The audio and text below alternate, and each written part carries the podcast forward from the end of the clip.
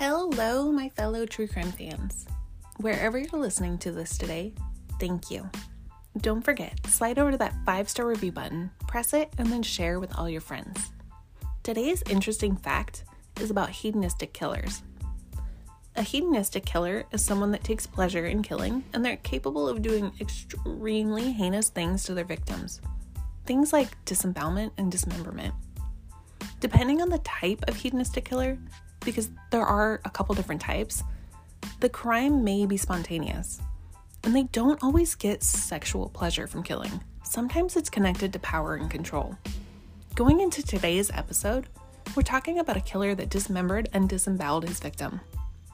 This is a graphic episode, but stick around to the end to find out what happens.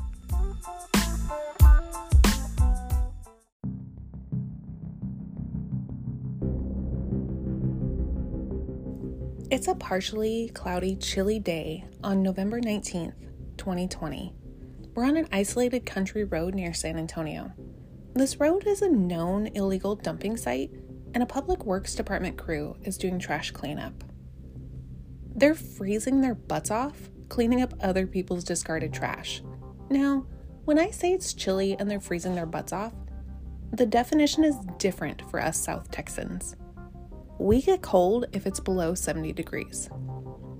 During their cleanup, the crew comes across a large black trash bag that's too heavy to lift, and when they try, it tears open.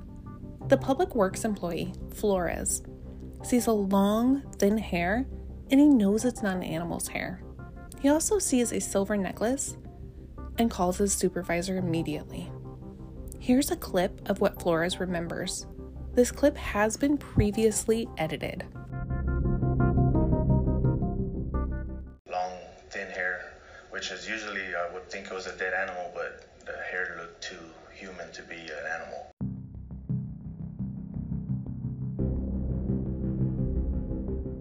Inside the trash bag is the body of a mutilated young woman.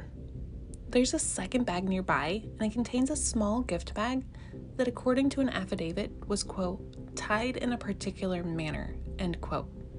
Inside the smaller bag was a torn up receipt for a 9mm pink camouflage gun. This gun had been previously reported as stolen, and when police ran the serial number, it led them to a house at the 300 block of West Harlan. The house was a known drug den, and after looking at photos of the house, it's definitely in rough shape. At the home on West Harlan, on Saturday, November 21st, so just two days after they found her body, 10 people are detained and questioned.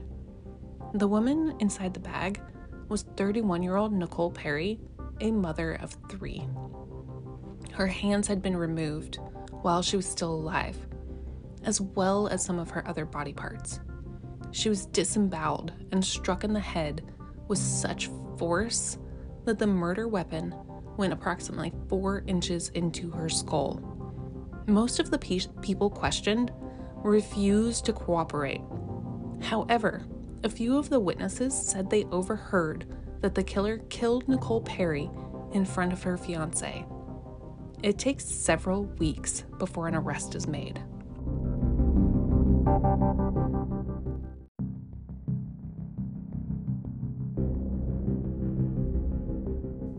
Let's go back to Thursday the 19th.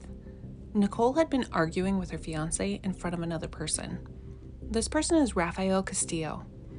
He's a known gang member, and he frequented the drug den on Harlan where Nicole and her fiance had been staying while they were homeless. Castillo wanted Nicole to shut up. She'd been having a hard time since her dad died, and she was known to be mouthy. But when told to shut up, she would just get louder. Castillo felt she was being disrespectful. And instead of leaving the situation, he taped Nicole up with duct tape. He then started cutting body parts off of her with a machete, including her hands. He put her hands into a large crock pot. She had to have been screaming bloody murder, right? Castillo then disemboweled her. He grabbed an axe and swung it so hard that it went approximately four inches deep into her skull. So here's the thing while Castillo is mutilating this woman and killing her, there are other people in the room, and one of them is her fiance, Randall. You might be wondering what Randall is doing while all this is happening. He stood by and let it happen because Castillo threatened him with the 9mm pink camouflaged gun. Some things we know is that Castillo is a very large man. He's about 6'4 and 300 pounds. Randall is not. He's only about 5'8 and he's fairly thin. Now, we don't know if drugs had been, been used right before this or what really happened in that room. Here is a clip of Randall's account. It has been previously edited.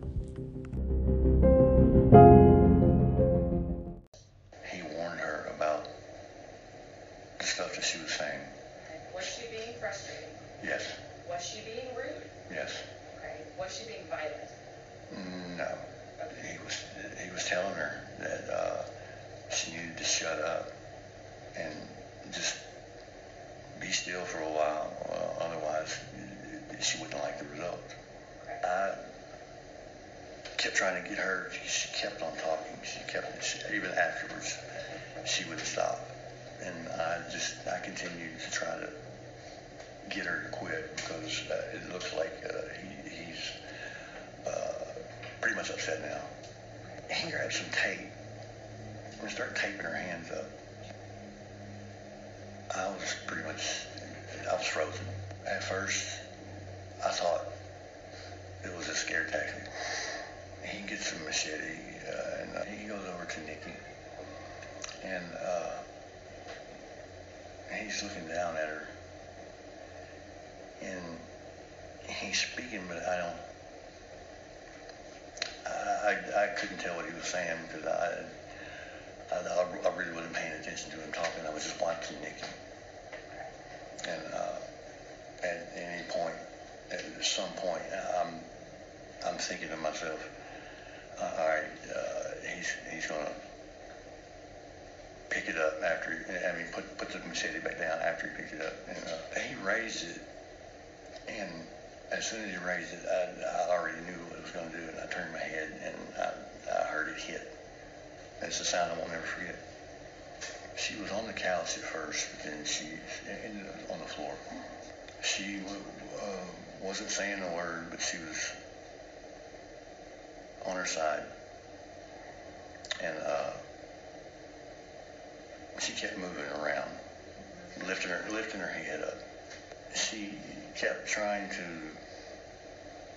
look around. Uh, I, the only thing I could think of is she was trying to look for me. He went and grabbed a, uh,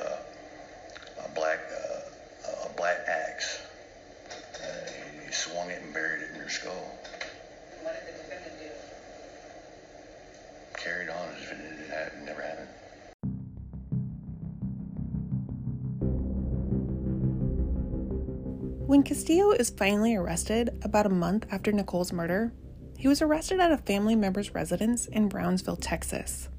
Brownsville is about a four hour drive from San Antonio. He's charged with first degree murder, and his bond is only set for $500,000. Now, get this Castillo was out on bond while waiting for his trial. A man that dismembered a woman for being, quote, disrespectful was allowed to be out on bond. Apparently, he wasn't allowed to leave his home and followed all the rules, but I have a hard time wrapping my head around that. It takes nearly two years for the trial to start, and the trial lasts for about a week. While witnesses testify, Castillo sits there emotionless. One of the witnesses, Vanessa, testifies that she walked in and watched the entire attack happen. She says she was terrified for her life. Another witness finds Nicole's hands in the crock pot.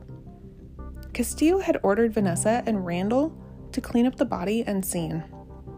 Randall had to remove an axe from Nicole's head. Could you imagine going through that? Having to take an axe out of your mutilated fiance's head? Nicole's hands that had been put in the crock pot were never found. Some of the other body parts were also never found. Another man had to dispose of Nicole's body, that had been put, had been put into a blue tote. There was so much evidence presented at the trial. It was the axe, the machete, the blood covered paper towels they tried to clean up with, kitty litter that was used to mask the smell, Nicole's shoes, and so much more. Apparently, meth heads don't know how to clean up a crime scene very well. Castillo's defense was that none of the witnesses were credible because of their drug use. Then the jury deliberated for less than an hour. Less than an hour, and they found Castillo guilty. He was sentenced for 70 years with eligibility for parole in 30. So when Castillo killed Nicole, he was in his 20s. That means he could be released in his late 50s. That's still fairly young. No, Nicole wasn't a saint. She had her problems. She did drugs. But she didn't deserve to die. No one deserves to die in such a horrific way. She was alive while being dismembered. I want to leave you with this final thought. Castillo is a man that was arrested for kidnapping in 2019, so about a year before he killed Nicole. Yes, the charges were dismissed for lack of evidence, but then he goes on and mutilates, disembowels, and murders a woman for, quote, disrespect. This man has gang ties, potentially with the Mexican mafia. And I ask, do you agree that this is a weak sentence for such a scary person?